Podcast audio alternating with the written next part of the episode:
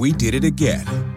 Verizon was just named America's most reliable network by RootMetrics for the 16th time in a row, proving once again that nobody builds networks like Verizon builds networks.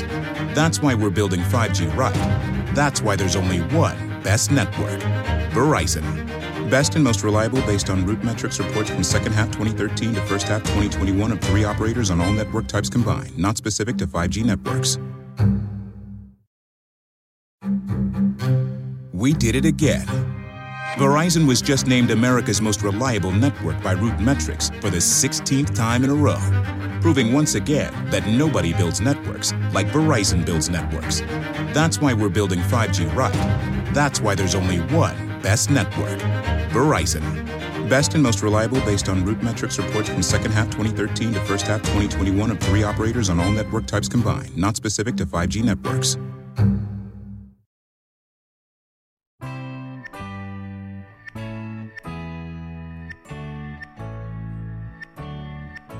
This is Who Killed Theresa, and I'm your host, John Allore.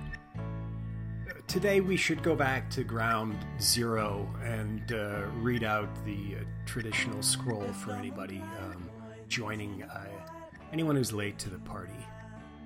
Theresa Allore was a 19 year old Canadian college student who disappeared on Friday, November 3rd, 1978, from Champlain College, Lennoxville, in the eastern townships of Quebec.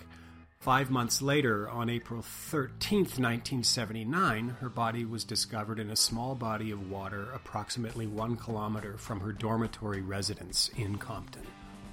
Upon her disappearance, police initially suggested she was a runaway. When her body was discovered, police then suggested that she was the possible victim of a drug overdose, perhaps with assistance of fellow college students.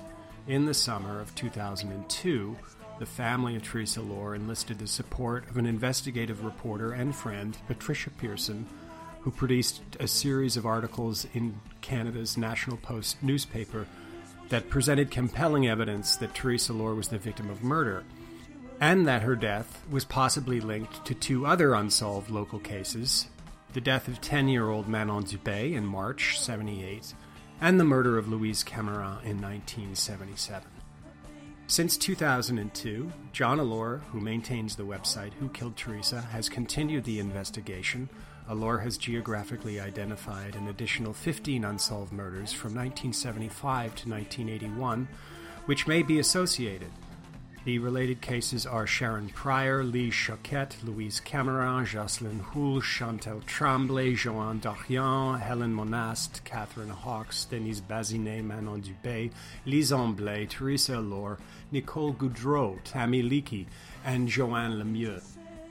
Beginning in 2018, Allore has begun to focus on Quebec cases from the 1980s, 1990s, and early 70s cases that further suggest systemic failures in Quebec criminal justice.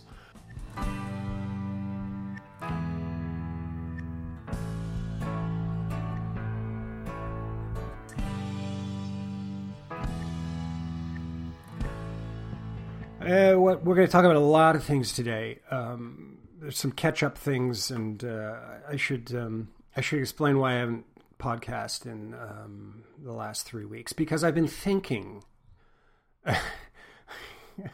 I, I, get that way and I get paralyzed with some things. And the, the, reason is, I, I can't remember if I, I think I might have done this on social media, but I don't think I did officially did it in the podcast. So I'll, if, if I did, well, I'm repeating myself, but just officially, yeah. Um, we signed a deal with Penguin Random House Books. Uh, so that project is as of April ago, and um, and so yeah, I'm writing a book with Patricia Pearson, and that's why I did the intro. If you don't know Patricia, uh, I've known her all my life. Um, as a professional, she uh, she wrote the book on uh, women killers when she was bad. Uh, also, as a crime journalist, she covered the uh, Karla Homolka and Paul Bernardo cases for the Globe and Mail. Quite uh, a traumatizing experience, the way she describes it. And um, so yeah, it, it, it took um, I, five months of negotiations. My God, uh, uh, I kind of pissed everybody off when I got a New York literary agent, um, but that, it all worked out in the end. Um, I mean, ultimately, what we were going for was kind of a trade off and an opportunity to complement each other. Uh, Patricia is an established writer. I am not. As an established writer, what she brings to the table is that she can she can deliver on about um, 12 European Union and Brexit countries, uh, as well as English speaking Canada. What I bring to the table is, uh, well, the intellectual property of the story. And uh, because i am a Canadian living in the United States, uh, I can bring the US market, which she, uh, up until now, has been unable to penetrate, along with the French uh, language um, populace of Quebec. So, th- so that's it. It's a it's like a two year project that we'll be working on. Um, the the stipulation was that it be when it's released, it's it, it the juggernaut effect that it gets published at, simultaneously in English and French in Quebec and the rest of Canada, and it gets published in the United States. That was that was the deal. Um, but this um, created several obstacles. Uh, immediately, it was like uh, I had some conversations with the publishers where they were like, you know, you need to. Um, you, you know, you don't want to be competing with yourself with a podcast or a website. You need to tone it down a bit. And I was like, well, how do I do that? Um, you know, while still maintaining a, prever- a, a, a presence, and, and that's a, lot of the reason for why since January I've I've shut up about the cases from seventy five to eighty one, and kind of gone far afield into the eighties and nineties or the early seventies. But quite frankly, every time I've done that, um, I managed to find information that informs the original core cases and kind of jeopardizes the, the product of, or the message of any potential published work. Um, and if you've been listening, you can you can sort of see where that happened, the, the themes, etc. With that, so what so what to do, and um, you know, by way of an example, that I can give you. Uh, so in the series we did um, on uh, uh, Diane Thibault, uh, Debbie Buck, and Carol Dupont, I, I wanted to do a second. Uh, I wanted to do a second podcast, an update on Carol Dupont, because um, I think I told you I made a request for, uh, of uh, the Quebec Library, for documents on on, on Diane Thibault, and got 70 documents. In the case of Carol Dupont, I made a request and they got back to me and they said, um, We just got to tell you uh, uh, there's 225 documents here. It's going to cost you 80 bucks. And I'm like, mm, Do I roll the dice? Uh, and they also said, Oh, and Mr. Allore, there's photographs in here. And it's like, that's that's too rich a treasure to ignore. So um, I paid for it. Uh, 225 documents, uh, the majority of them Sûreté de Quebec police reports. And as I say, uh, you know, in, in attempting to to get out of my way, to get out of the way of 1975 81 and, and look at a case from 73, I ended up stepping right into 1975 to 81, uh, the, the, the core cases. Uh, what am I going to do about this? And, um, you know, without saying too much, like I went to Patricia Pearson and I told her what I had, and she said, "Oh, you can't say that. That has to be saved for the book." Um, and then I, I went to Craig Pyette, who's the true crime editor at Penguin Random House Canada. I told him the same thing. He was like, "Oh, you can't reveal that." I, I'm I'm being preciously coy here, and I'm and I'm sorry, but it's just there's inf- there's information in there, uh, um, not of a you know, it's not going to solve a crime, but of an associative uh, nature that explains um, that is sort of kind of an an origin story for a lot of the behavior that went on with the Allore Dubé Camirand cases. That's as simple as I um, as I can put it. So it was like, so then you know you're paralyzed. It's like, well, no matter where how far afield I think I'm going, I'm gonna, on you know, if I'm not careful, I'm gonna be unconsciously, um, you know, tipping my hand, showing my hand to a book product, and, and which will dilute, you know, the outcome. So what, what do you? So I did do some exploring about the possibility of, you know, going very far afield. I, I thought about doing uh, like cases in in northern Quebec. Uh, cases surrounding the Res and, and Val d'Or, the experiences of uh, um, um, of indigenous populations, uh, which it gets some exposure, doesn't get the exposure it deserves. Um, uh, so that was a, that's a that's still a possibility actually. And then I thought, well, um, what about somebody suggested to me Ontario cases? Uh, so I did a little exploring around that. Um, and you know when when you look at uh, you know the uh, an Ontario cold case police website compared to a Quebec cold case case website is a completely different experience. I mean, if you uh, you know the Montreal Police's cold case website is very haphazard. They, they've been saying for two years now they need to get it up to speed. Uh, the Sûreté de Quebec uh, cold case website, although commendable, is uh, you know it. There's they don't give away a lot. There's not a lot of information there. Uh, the OPP, on the other hand, in Ontario, um, they offer rewards. There's there's more substantive uh, information, and so I was like, well, this this could be a thing. The trouble is there isn't a resource. Um, well, number one, I had the opportunity to, uh, you know, look at the Allo Police um, archive, but number two, there isn't a resource uh, in Ontario or anywhere in the world, I think, quite like the Bibliothèque Nationale du Québec, BANQ, um, where where they're mandated to store this information. They explained it to me. After 30 years, it, it is required that certain government agencies hand this information over to them so that they can log it and you know catalog it and file it and keep it on record for purposes of transparency for the public to have access to.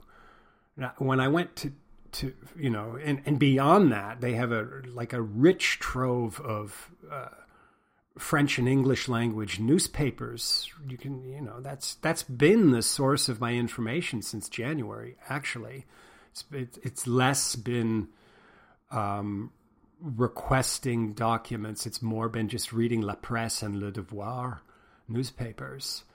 Uh, th- there is no such thing in in Ontario. In fact, when I tried to find a database um, I couldn't find anything. When I reached out to some colleagues, I said, "Is there anything like this?" And they said, "No, no." no. In fact, I was informed it was actually a class action lawsuit a number of years ago in Ontario because they were uh, allowing access to historical newspapers, and a bunch of journalists got very upset with that, and and that was the basis of the class action lawsuit, and it was shut down. So there's really uh, there's not quite a resource available uh, like like BANQ, which um, you know kind of leaves me you know stuck in Quebec where, where where I belong. I mean, I really shouldn't be going anywhere else and looking anything. And and there's come on, there's 600 cold cases in the Sûreté de Quebec's jurisdiction alone. I mean, I mean the, the breadth of cold cases that we know of is more like 1600 when you combine all the all the agencies. There's a lot of work for a lot of people to do. Uh, we we we ain't done yet.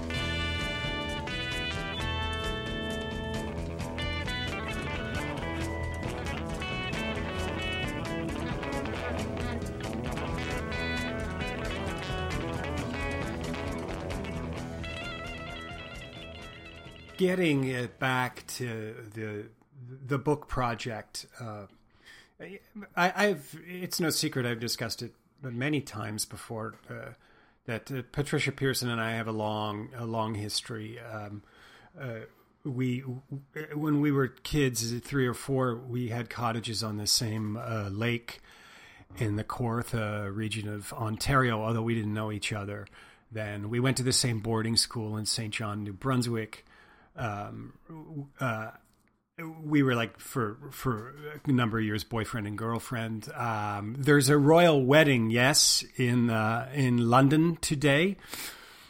Uh, Harry and and the girl. I, I don't I, I, don't follow these things. I don't know. Um, but I, I, I remember when uh, Charles and Diana were married. I can tell you exactly where I was in 1981, uh, I was in the Chateau Laurier Hotel in Ottawa, Ontario, with Patricia. Um, and then further, I just remembered this. Uh, for a number of years, I lived in New York City, and when I when I moved from New York City to Houston, Texas, I moved out of. I had this really sweet apartment that I shared with some friends at 57 Grand Street in, in Soho, just above uh, Lucky Strike, which I think uh, Lucky Strike is still there down the street from the Moondance Diner. And when I moved out, Patricia, who was at Columbia studying journalism, she moved in. She took over um, my share of the lease.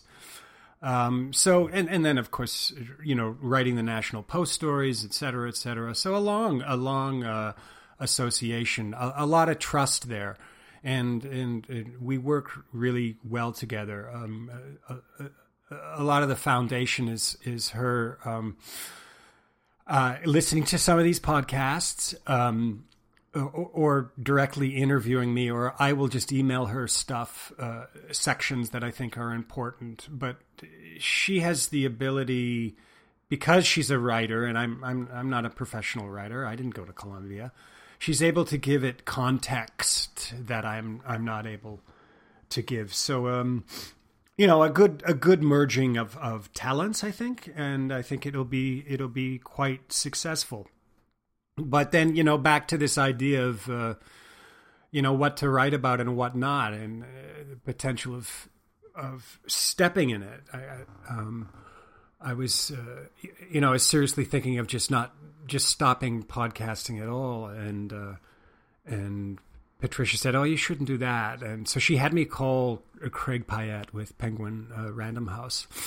Um, and uh, talk to him, and and so I did, and he said, uh, "Yeah, yeah." He said, "You know, you got to keep the podcast going." And I said, "But come on, Craig. I mean, seriously, you know, on any given Sunday, I I might have a thousand listeners a day. I mean, I probably have 5,000 to 10,000 listeners on the planet combined. That is not a market. Uh, and he said, no, no, no, but it's a presence. And he said, and it's going to grow. He said, as, as this project gets, you know, closer and closer. So he said, you need to keep that presence.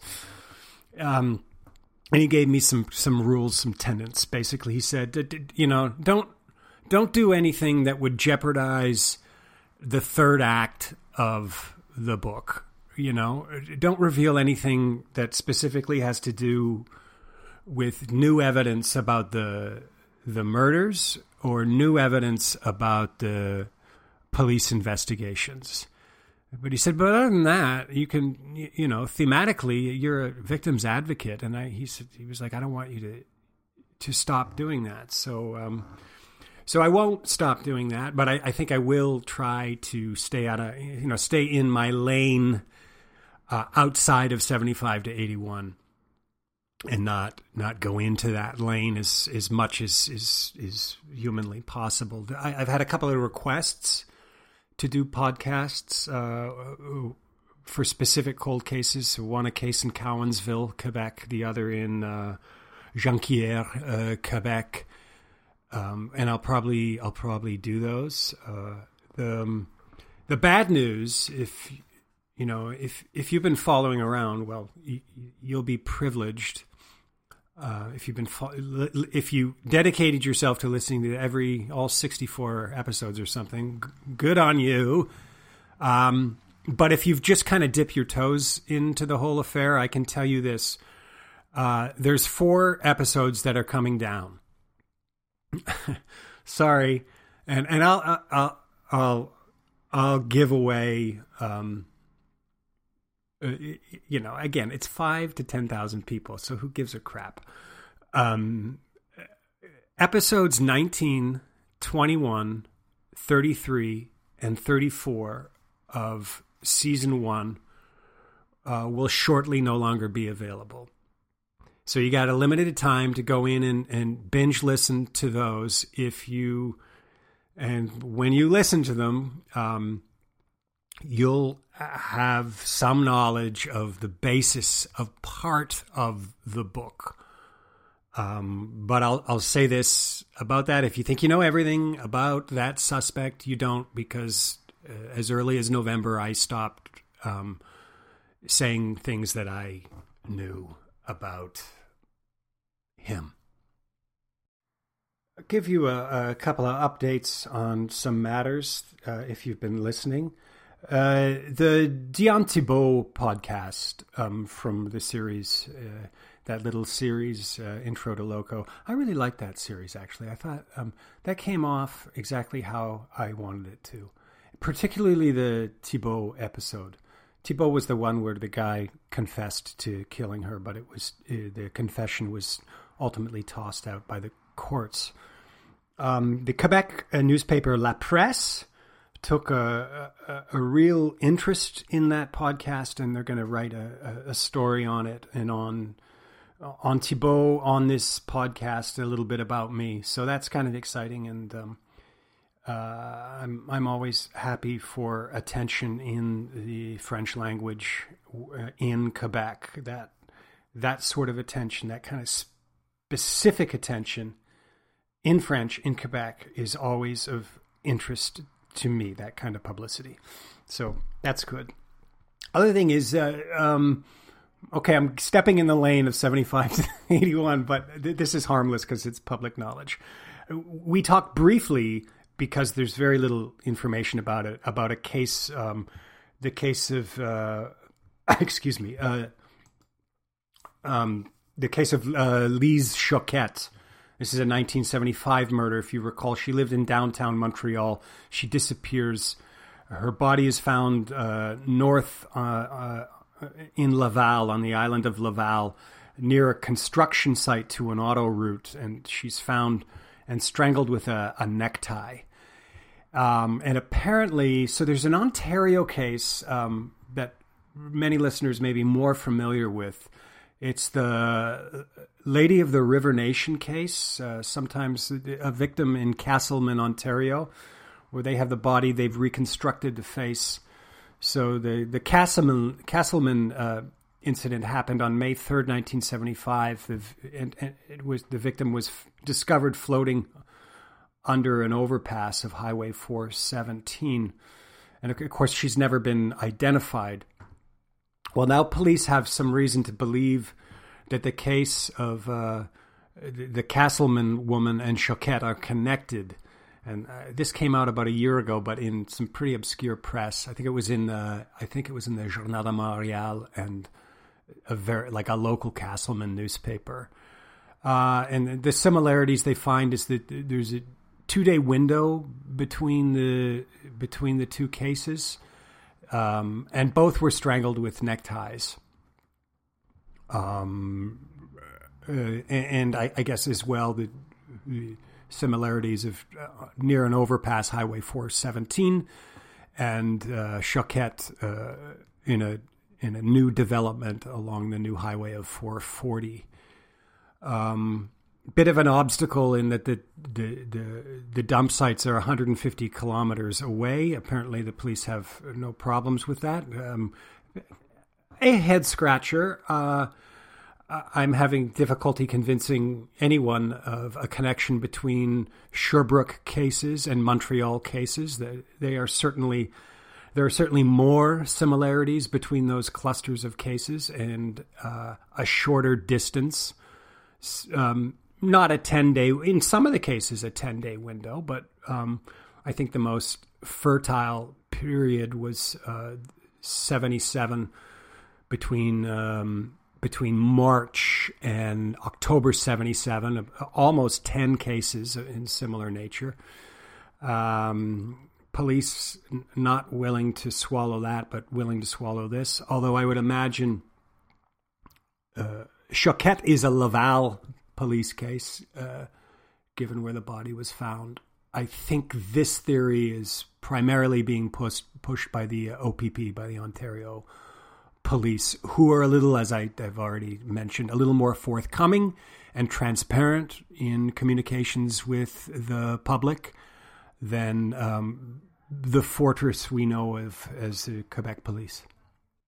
Speaking of the Quebec Police, um, I, I, talked to them this week. I talked to the Sûreté de Quebec, to Sylvain again. And with uh, my handler Sylvain, um, I think the last time we talked about this, I was quite optimistic. Well, with Sylvain, it's always one step forward and two steps back. Um, uh, it, very frustrating. Um, before that, um, the, the, the nature of the, the, conversation was the Carole Dupont case, the case where I found 225 documents. Um, a little about that um, uh, th- that is harmless that I can tell you. So just recall that uh, Carole was a like a go-go dancer in Saint Therese. Saint Therese is a little village, right? Um, very very small. And uh, the night of December twenty second, nineteen seventy three, she's in the village, kind of bar hopping. There's about three or four bars you can go to there. Uh, she's seen by many people, and she disappears. Um, uh, she ultimately on Friday the thirteenth, or I don't know. Sorry, it's not Friday. That's that's my date.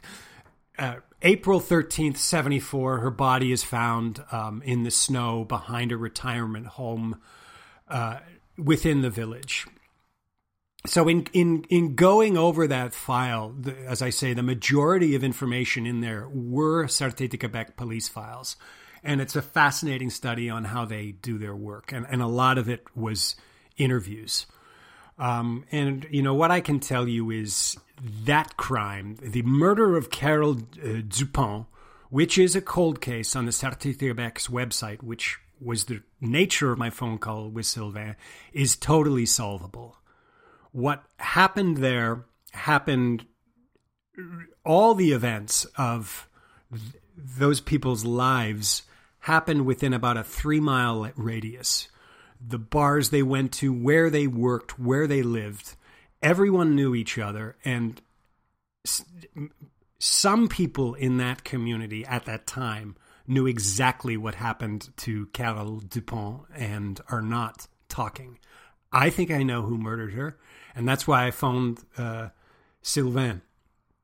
And and you know he's he's of course he's he's very coy. He's like Mister Allore. We're not going to discuss another case. I'll discuss your sister's case, but I'm never going to give you any information on another case. Which of course is a lie because because his behavior is enough to tell you three or four things, right? So I tell him I, I tell him you know what I what I got. Not all that I got, but I told him what I got. And there's like a lot, long silence, right? It's like, well, where did you get that? I said, well, what do you mean where I got? I just said, it's public information, man. You can get it at the library. Well, you don't have everything. And I said, how do you know I don't have everything? You don't know what I have. And uh, so I, I pitched to him what I think happened. Long silence oh, we're not going to tell you anything, uh, Mr. Allore, you know. Um, he's, and then he's like, why do you want to do this? He said, why?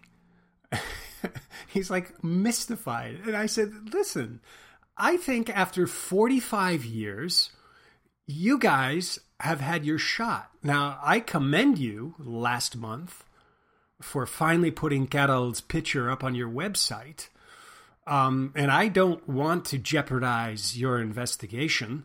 That's why I'm not revealing specifics about it.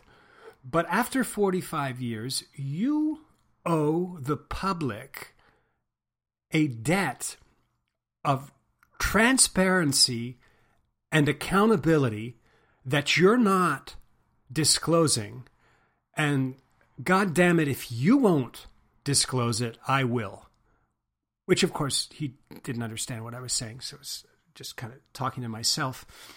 But, uh, you know, I said to him, I said, uh, I said, "Are you re?" I said, "Are you are you re-interviewing witnesses?" He goes, "Yes." So already he's he's like telling me things. I said, "Do you know where they are?" Because I know where they are. And he's like, he just stops cold. And he said, Mr. Allore, again, I'm not going to tell you anything about another case.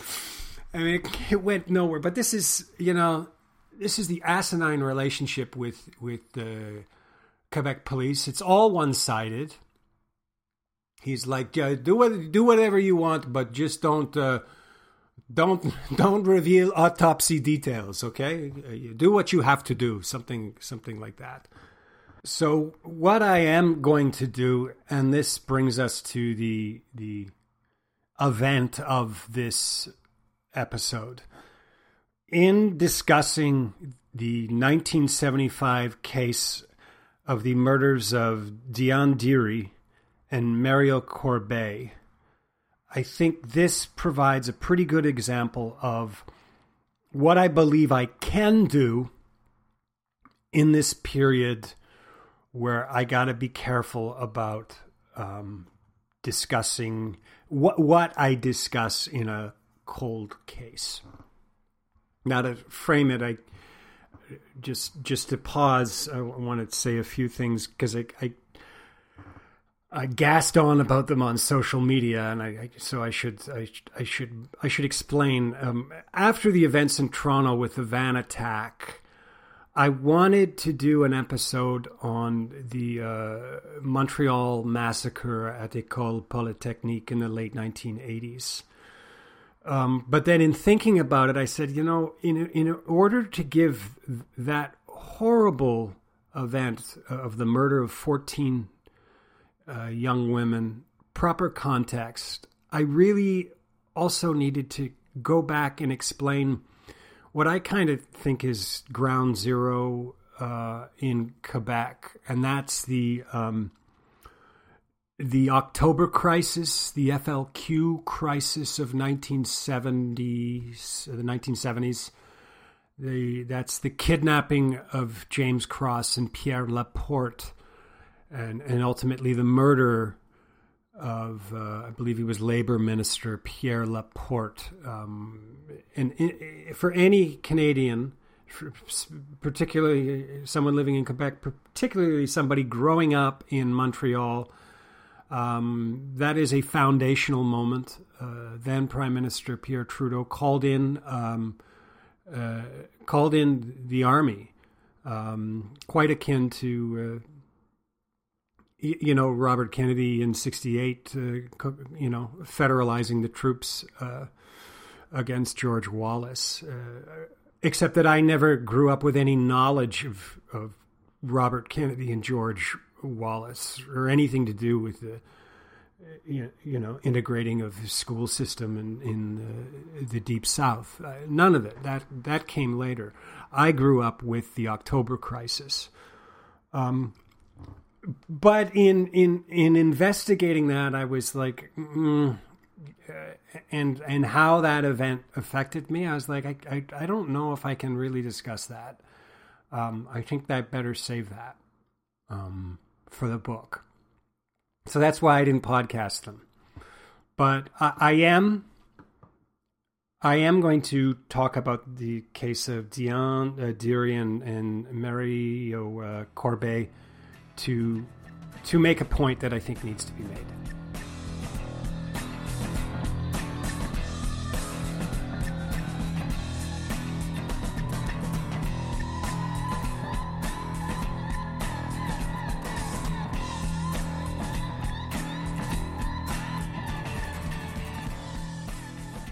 Tomorrow, May May twentieth, two thousand eighteen will be the 43rd anniversary of the murders of Mario Corbeil and uh, Diane Dery.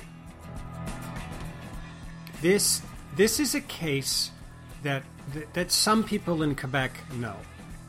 Um, I know the the Sharron Prior's family, Maureen Doreen and Yvonne Prior, are, are distinctly aware of this case because the the murders of these children occurred one month after the murder of Sharron in the same area. Uh, these murders occurred in Longueuil, and Sharron was found in Longueuil. So I know they're aware of it, and I know certain Quebec crime uh, aficionados um, are aware of it. But there's scant little information on the cases. Uh, there's some facts known, but a lot of the a lot of story has been lost.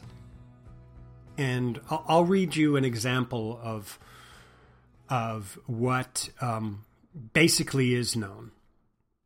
On May 20th, 1975, at around 8:15 p.m., Diane Dery, age 13, and Mario Corbeil, age 15, left Diane's home to go for a motorcycle ride in a field near Boulevard Roland Therrien in Longueuil. Seeing that the young people had not returned, family members of the two teenagers searched the area during the evening and night. The next morning at around 7:20 a.m., the police found the bodies of Diane Dery and Mario Corbeil in a wooded area at the end of Boulevard Roland Therrien and Avenue Vaugelin. The crime scene analysis showed that the two young people were murdered. Um, so, by way of an example, uh, I I have like a, a small file on this case. Um, when I was at a uh, when I the archives of Allo Police, I took um, I took a number of photographs of articles from Allo Police on this case. I've just simply chosen never to look into it for a number for a number of reasons. Number one, I don't think this case is connected to my sister's case, nor to possibly possibly the other cases um, from 75 to 80, 81. Um, that's the first thing. The, the, other thing is, is I have I have a ton of information I've not gone gone over before, and you have to you know, you have to be selective and prioritize what you're going to report and what you're going to talk about.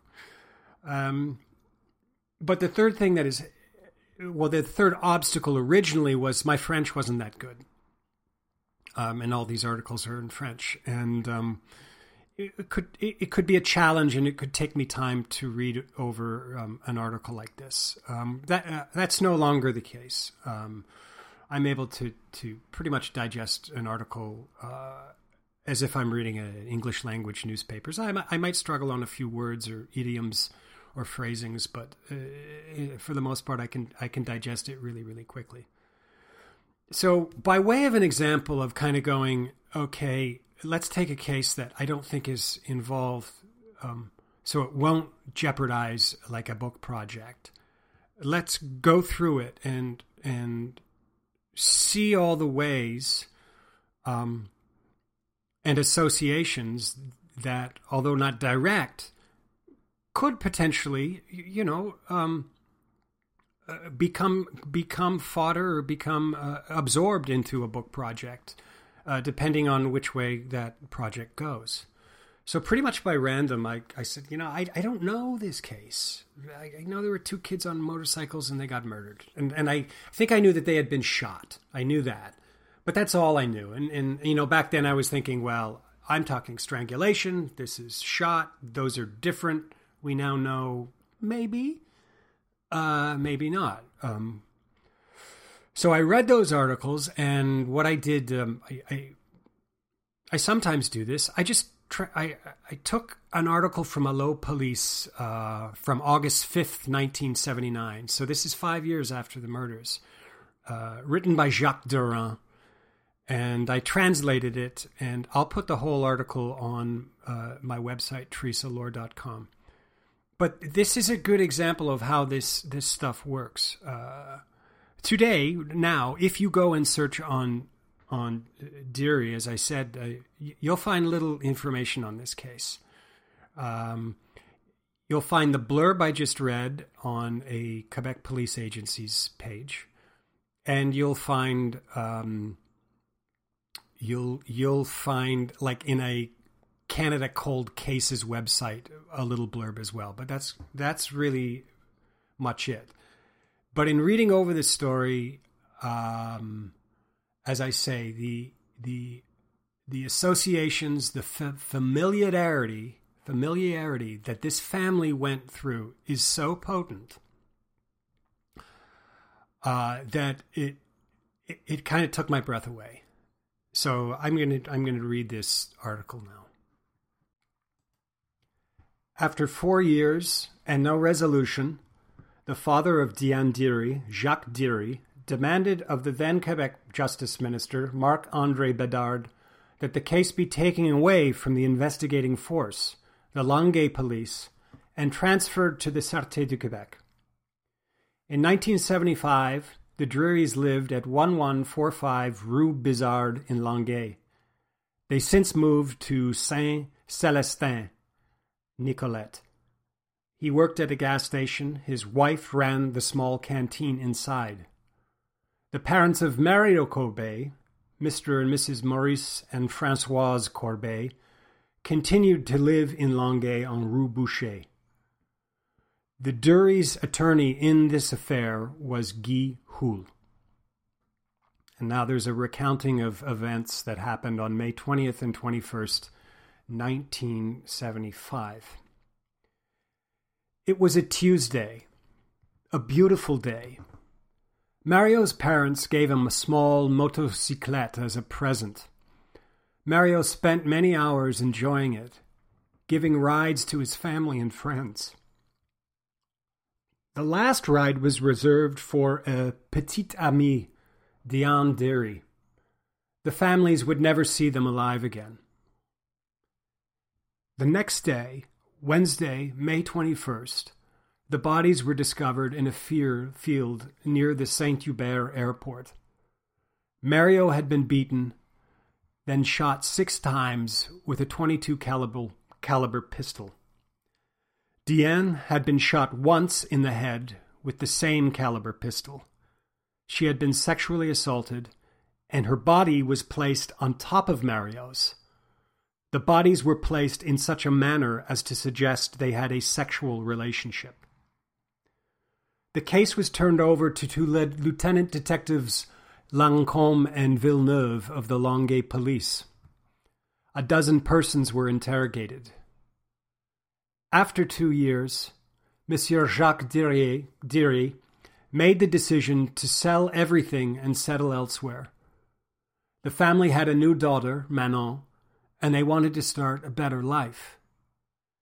He moved to a corner of the province, Saint Celestin, Monsieur Dery became the proprietor of a gas station along Route 20. He established a solid clientele. He had another project in mind getting his entire family out of Longueuil as soon as possible. Monsieur Dery bought a house, and then in the month of October, his family moved to this small, strong, and sympathetic village. The work was hard it required him to work seven days a week. Not satisfied with her husband working alone, Madame Dery decided to operate the small canteen inside the gas station. Despite the arrangement, there was always two questions that needed answering.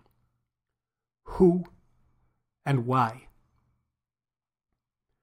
Monsieur Dery continued to communicate with investigators back in Longueuil Investigators continued to communicate the same message. We suspect someone, but we do not have the proof. Wanting to know more, Monsieur and Madame Dery met with Lieutenant Detective Maurice Lauzon, who was the head of Longueuil homicide.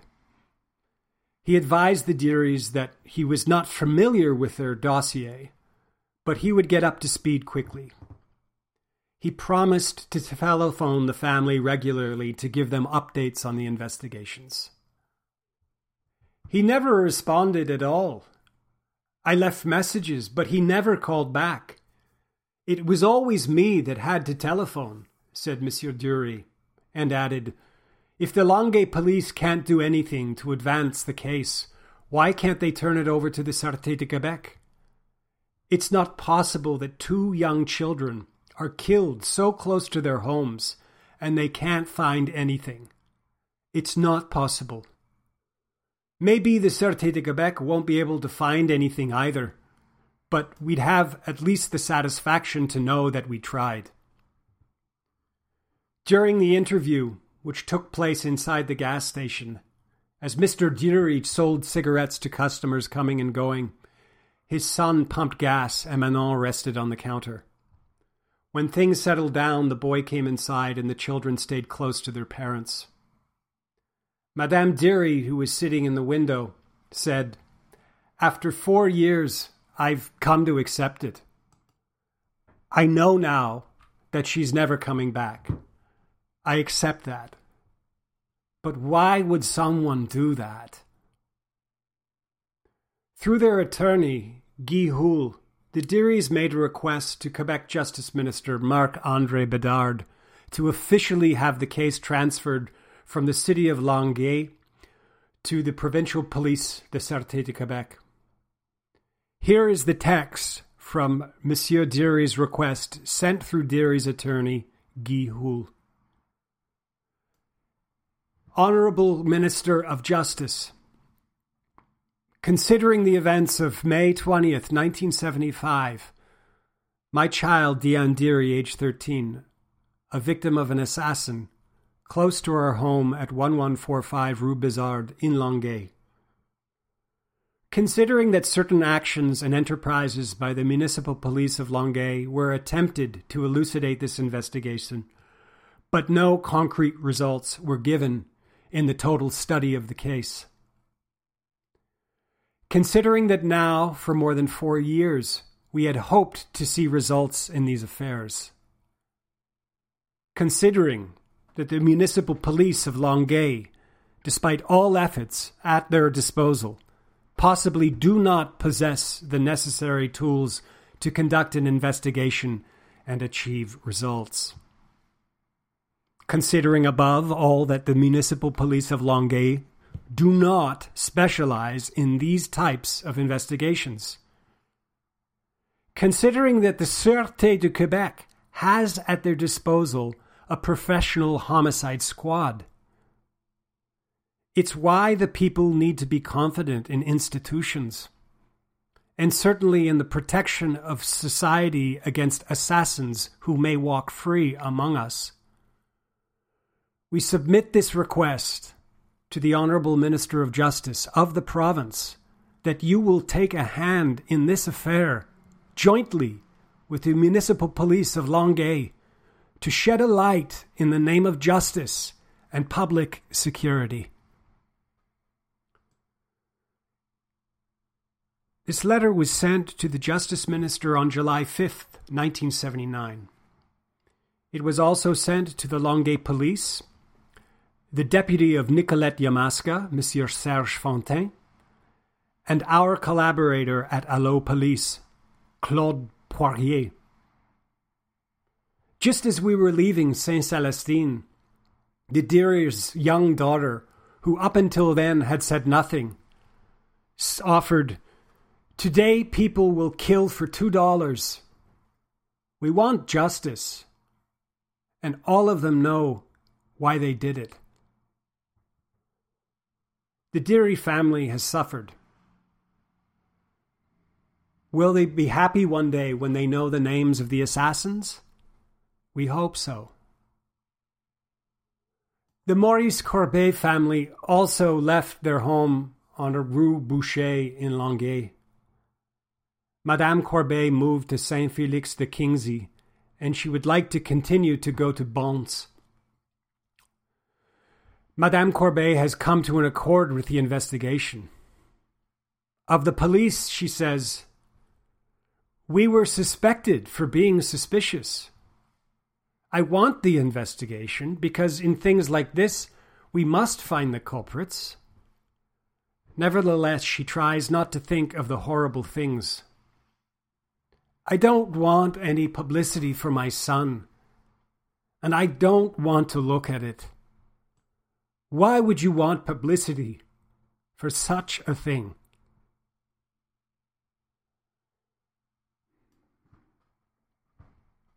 That is the article from Allo Police in 1979 from the points of view of the Dery and Corbeil families.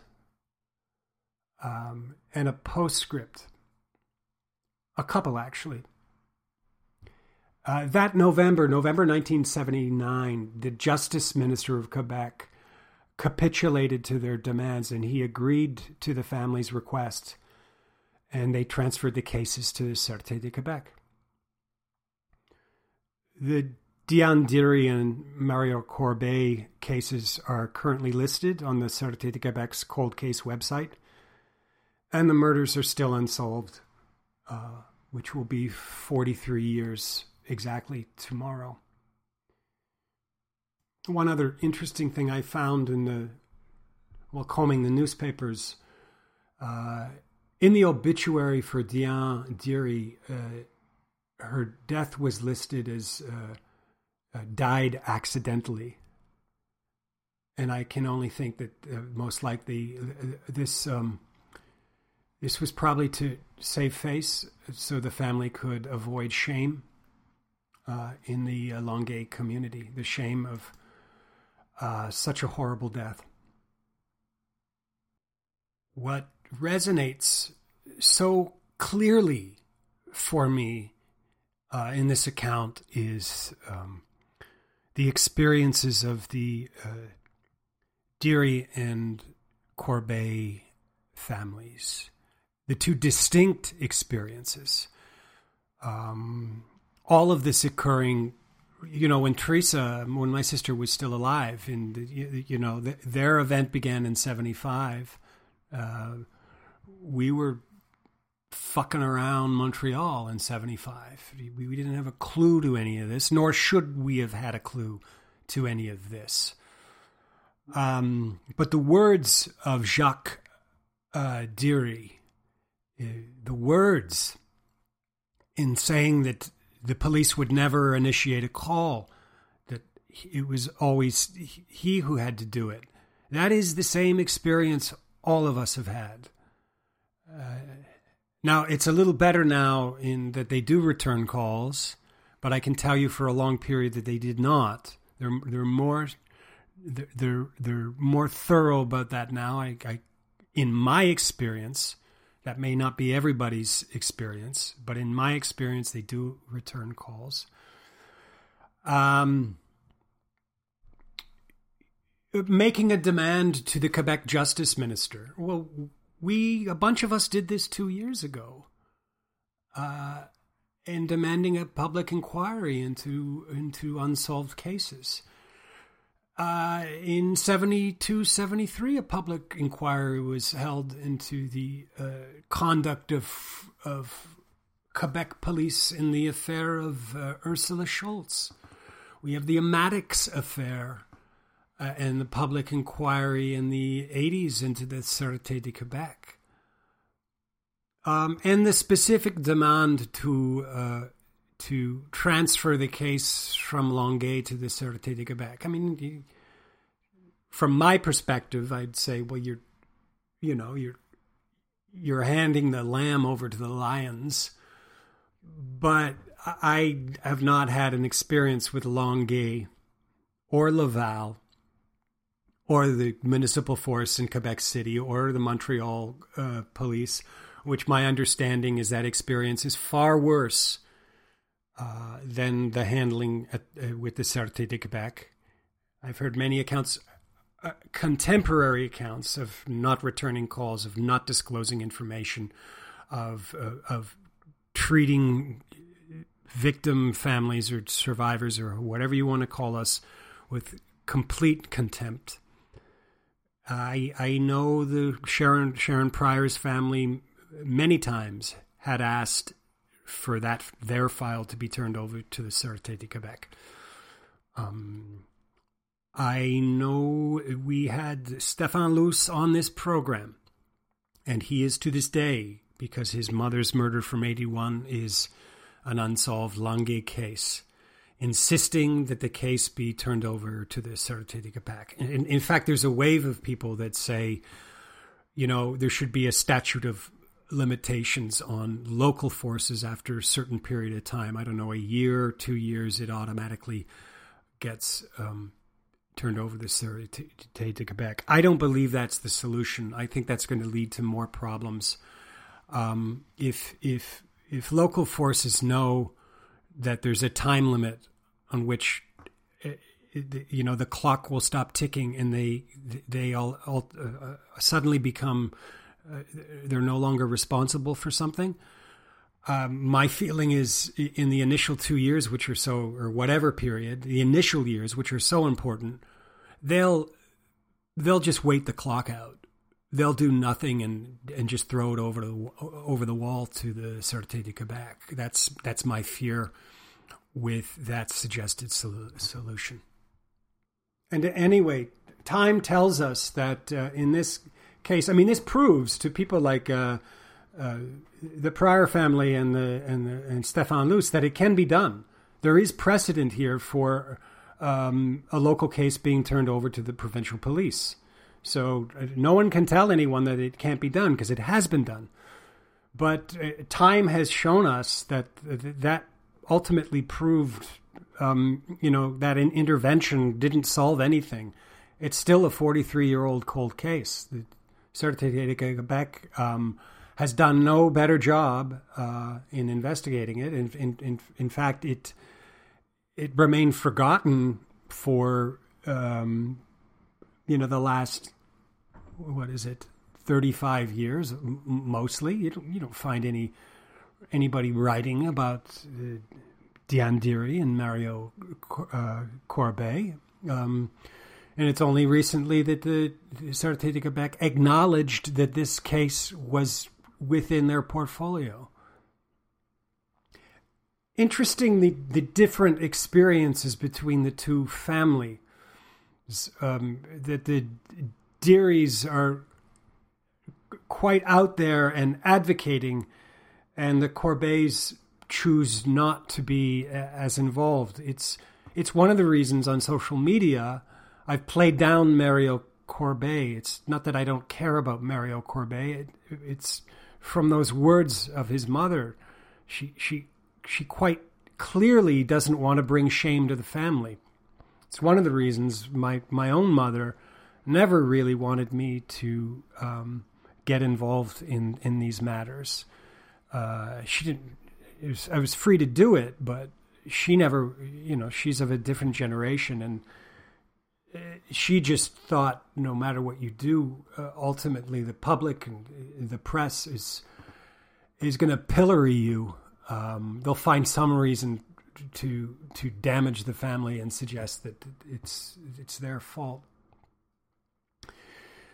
Um, if you look on a map, uh, how this transpired, um, so uh, so Mario's bombing around on like a it's a moped, right? We called him a moped then, and this was this was done a lot. I remember there's a kid on our block in like right around seventy five who had a moped, and he would all he would give us all rides around the neighborhood. So this is a a very a very common thing. Interesting. Recall that the Châteauguay killer also had a moped, you know, around the same era. So this was prevalent. You know, it was the it was the new toy around. And the distance between where they were last seen and where they were found, it's a straight shot down that road, um, right to the frontier of the Saint Hubert airport. And the, the field is still there. Uh, it's the same field. Um, interesting to note that that Saint Hubert uh, airport is the same airport where the body of Pierre Laporte was found in uh, in 1970 in the trunk of the Paul Rose's car. Uh, interesting to note the reference to Claude Poirier in this article. Um, the letter the, to the justice minister Poirier, our associate, was copied on that letter.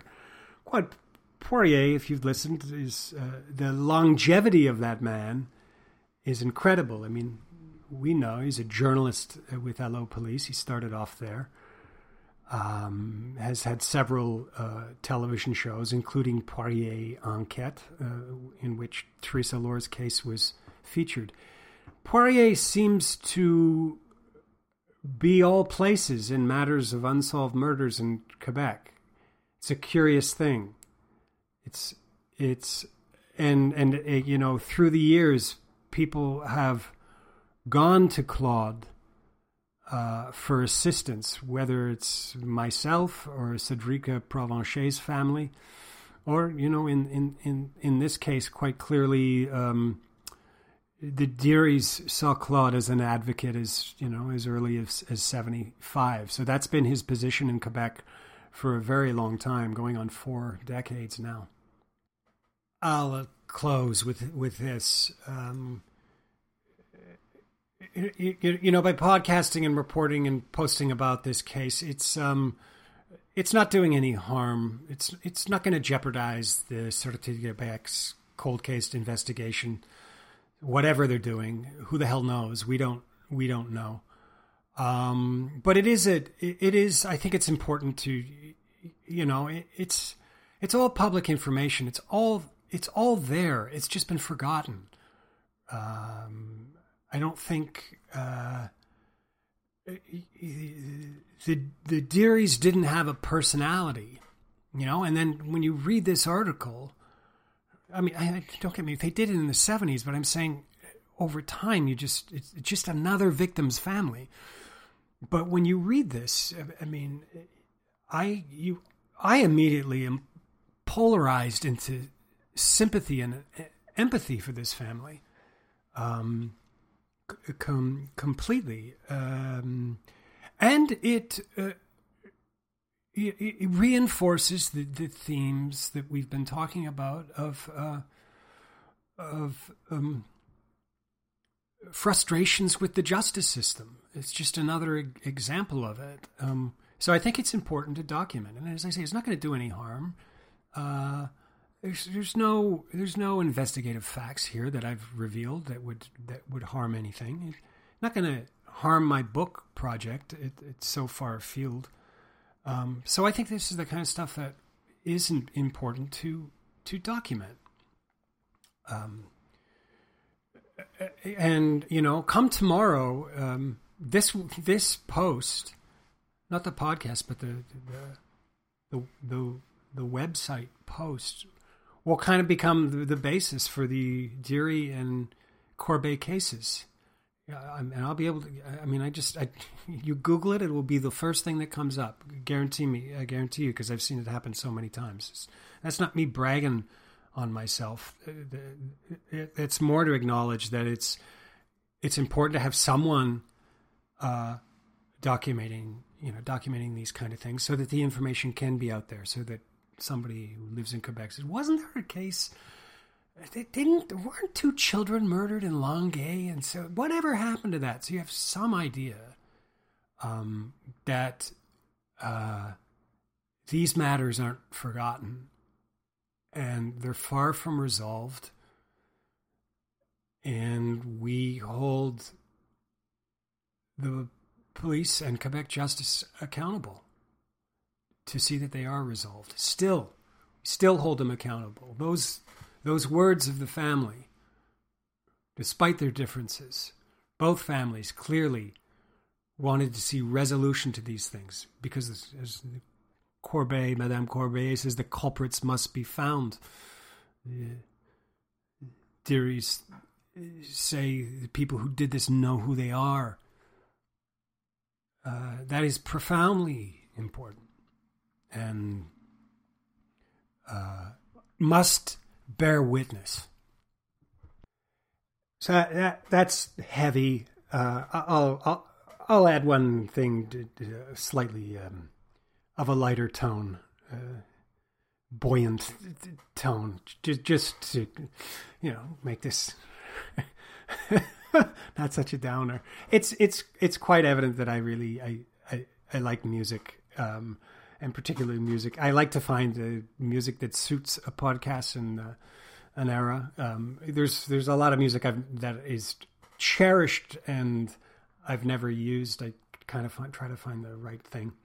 but for this episode, and we'll close out with this. I was thinking about a, a band from the late '70s, the Tourists, which was uh, Annie Lennox and and Dave Stewart's band, who most people know from the the Eurythmics, of course, and Annie Lennox now, of course, everyone knows. I was thinking about this this album I had the, by the, the, the Tourists, and so I listened to it again. It's an album from '79, and I was just thinking of all the songs I heard in there. I certainly hear I hear the Who, I hear the Byrds, um, I hear uh, the Eels in in the tourists, all of the you know the harmonies and the things like that. Uh, Dave Dave Stewart's uh, use of synthesizers and guitars, and and so in crafting an episode, I always I always kind of try to give it um,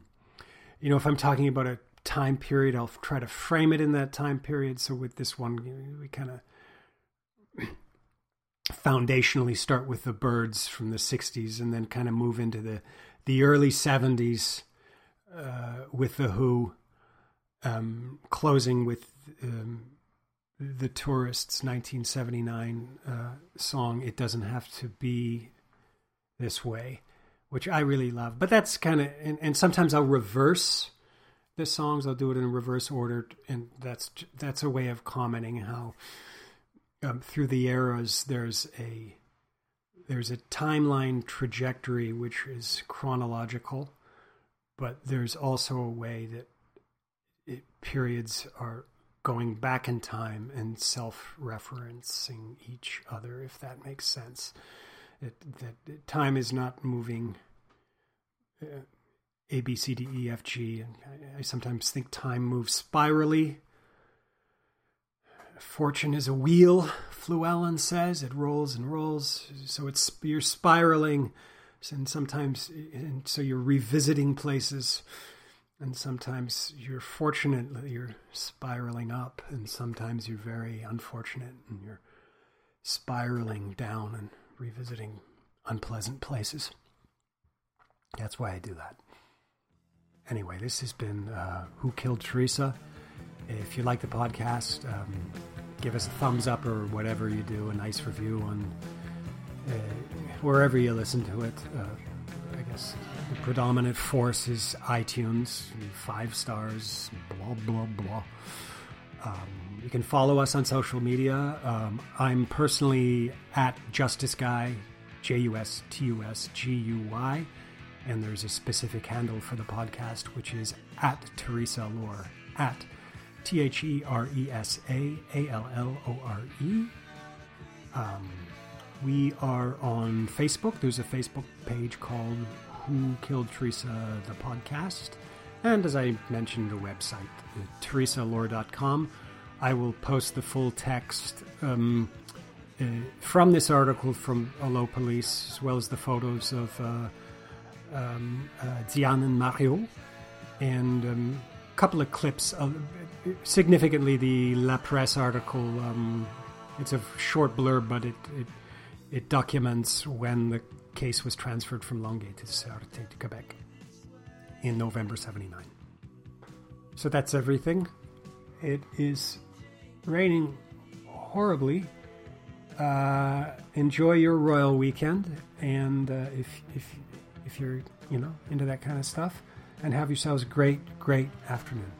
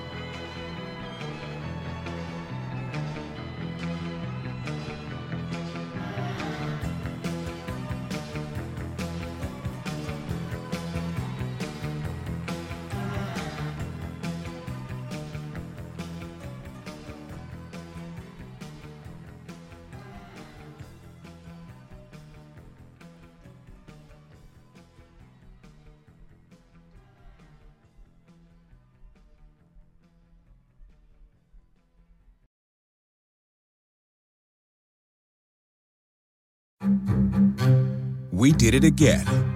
Verizon was just named America's most reliable network by RootMetrics for the 16th time in a row, proving once again that nobody builds networks like Verizon builds networks. That's why we're building 5G right. That's why there's only one best network Verizon. Best and most reliable based on RootMetrics reports from second half 2013 to first half 2021 of three operators on all network types combined, not specific to 5G networks. Did it again. Verizon was just named America's most reliable network by RootMetrics for the 16th time in a row, proving once again that nobody builds networks like Verizon builds networks. That's why we're building 5G right.